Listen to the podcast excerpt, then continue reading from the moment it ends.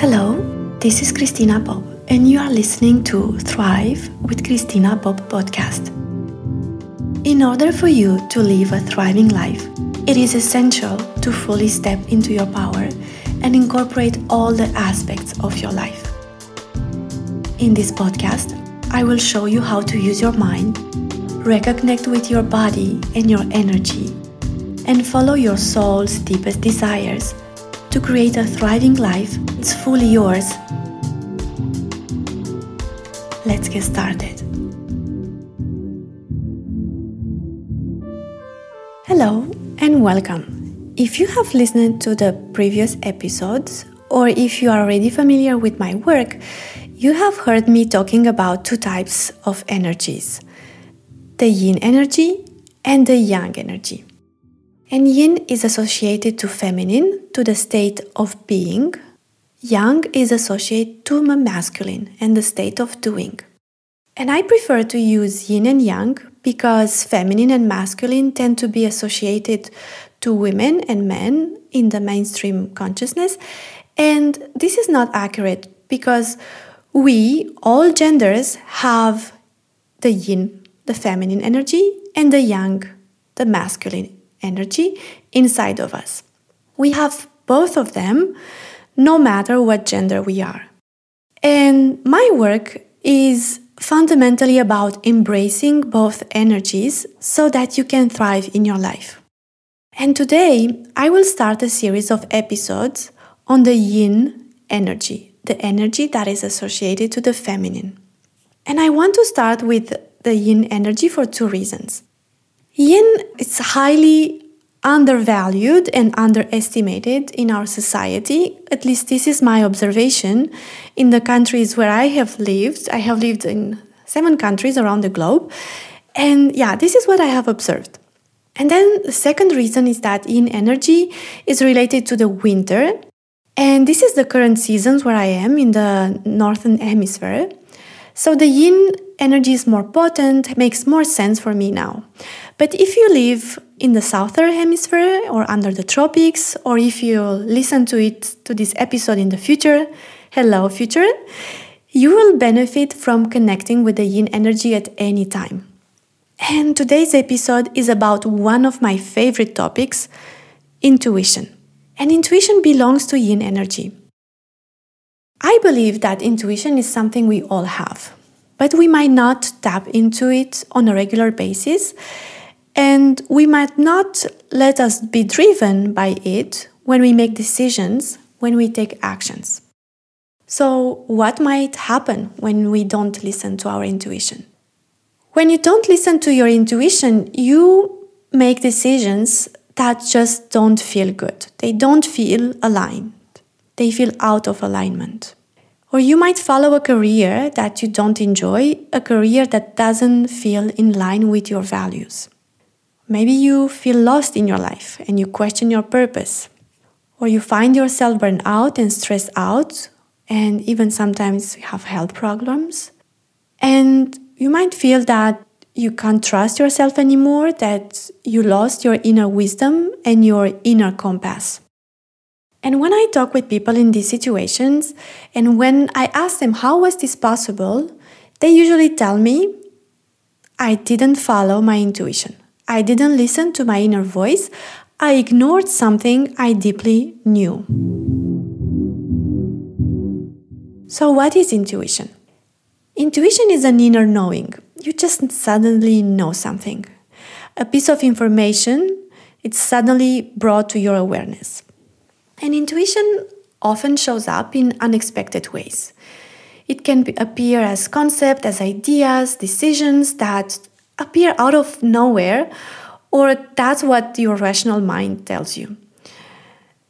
And intuition might be felt in different areas in your body. Some people feel it in the heart, in the chest, in the stomach, in the gut. In English, we even said the gut feeling to refer to intuition. And it's usually outside the head. It's something you feel in your body and you just know. It feels right, it feels calm, peaceful, like inner peace. Intuition doesn't see the separation between us and the others. It feels like unconditional acceptance and unconditional love for us, for the other people. And at the same time, it points out what is good and aligned for us. So, intuition is an expression of the yin, the feminine energy, the being. And according to the theory of the five elements, the outmost expression of yin is the water element. So, very often and very interestingly, people describe intuition like water water that is peacefully waiting for you to access it.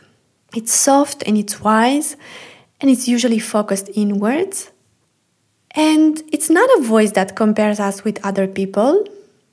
It usually offers solutions and not mental spinning.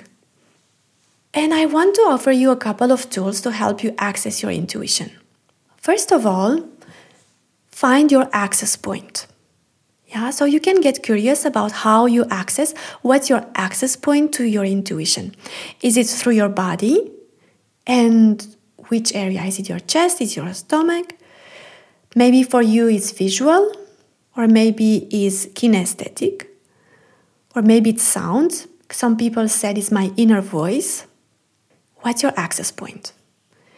And once you know that, I want to invite you to find when do you access it more easily? Is it during a nature walk, after meditation, when you do a yoga practice, when you run, when you wake up in the morning or after a nap? When do you access it more easily? What's your rendezvous with intuition?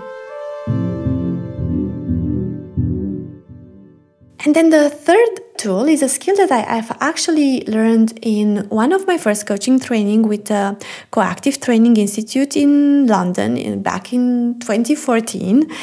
And that's a tool I learned there. And I want to invite you to when you are in, a, in your next conversation with that you have with someone that you trust, practice connecting with intuition. And now that you know your access point, you get curious about it and then you verbalize whatever knowings you have. You put words on sensations, on images and sounds and knowings, and you could start by using phrases like, I have a sense that, or my intuition tells me, I have a hunch that, and then you tell your the person you are talking to your knowing, your sensations. The fourth tool I want to share, I have learned it from Jess Lively, and she has a tool called Letters to My Intuition. She invites us to ask questions, to write them down when we have a moment of calm, and then listen to the voice, listen to the answer that rise to the question you ask. The fifth tool is pulling cards. It's a tool that many people use. Um, and you can use graphic cards with images or tarot cards and then intuitively interpret the cards. So the five tools were find your access point. How where do you feel the intuition? How do you access it? Is it in your body? Is it sound? Is it images? Then when? When do you access it more easily? In which situation? Then the third tool was to um, train yourself to verbalize it in a conversation with someone that you trust. The fourth tool was to write questions and answers when you have a moment of calm, maybe after your meditation or a, a practice that you where you feel uh, calm and at peace to ask these questions. And the fifth tool was pulling cards. The idea here is to be open, to be curious, to stay present, and to initiate the communication with your intuition. To send the signal I hear you, I receive you, I welcome you. But what happens very often is that we hold it back. Our brain has this tendency to analyze it, to check if it's logical, to overthinking, to hold it back because our brain has opinion about our intuition. And we tend to discount the information coming from intuition as being soft or weak or inferior information and therefore not as valid and not as solid as rationalization and overthinking.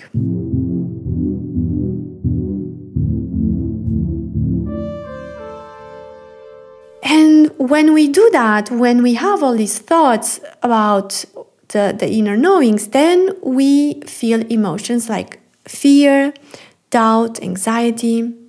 And I want to offer you a tool to um, so that you can recognize the difference between intuition and these emotions like fear, doubt, and anxiety.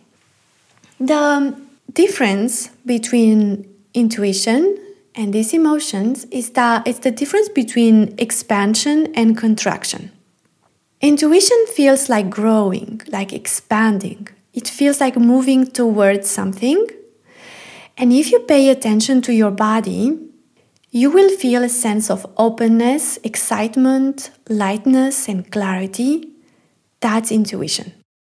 Even in situations where your intuition will tell you something's wrong, something's not right, it's still a flash of clarity. It's still a clear direction even when it's not exciting, when it's not fun and light, it's always this flash of clarity. And intuition is usually immediate and rapid, brief, concise, it's obvious. It doesn't always make logical sense. Very often, actually, it doesn't. And intuition might even lead us to uncertain places. And that's what our brain, our primitive brain, doesn't like. So that's how you recognize intuition it's expansion. On the other side, emotions like fear, doubt, anxiety that are created by thoughts in our brain, they feel like contracting, like closing, like avoiding something. They feel heavy and uh, dreading and tight. In your body, you will feel a sensation like pulling down or pulling back. Something in your body will feel like retreating or shutting off. So that's how you know the difference between intuition, the knowing, the information, and the emotion created by a thought in your brain.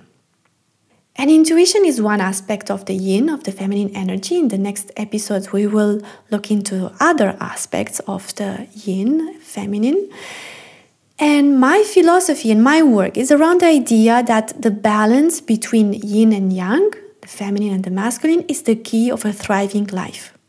Because the yin gives us the why, yeah, intuition, creativity, values give us the why, and the yang give us the how, the structure. And we need both. And we can learn to do both, to use both energy, and that's when we can be infinitely empowered in our lives. Because intuition, creativity, and value these aspects of the feminine energy they create joy and meaning and then we can use the masculine energy to implement these ideas coming from intuition and creativity. Thank you so much for joining me today. Follow this podcast so that you can receive this weekly gift in your favorite podcast app. All you need to do is to open your favorite app Apple Podcasts, Spotify app on your phone, search for Thrive with Cristina Pop, click on the show, and you will see a little plus sign or a follow button on the upper right corner. Click on it and it's done. And the best way to support this podcast is to leave a review on your favorite platform. If this podcast was useful for you, share it with friends and family so that they can benefit from it too. Thank you. I'll be back next week.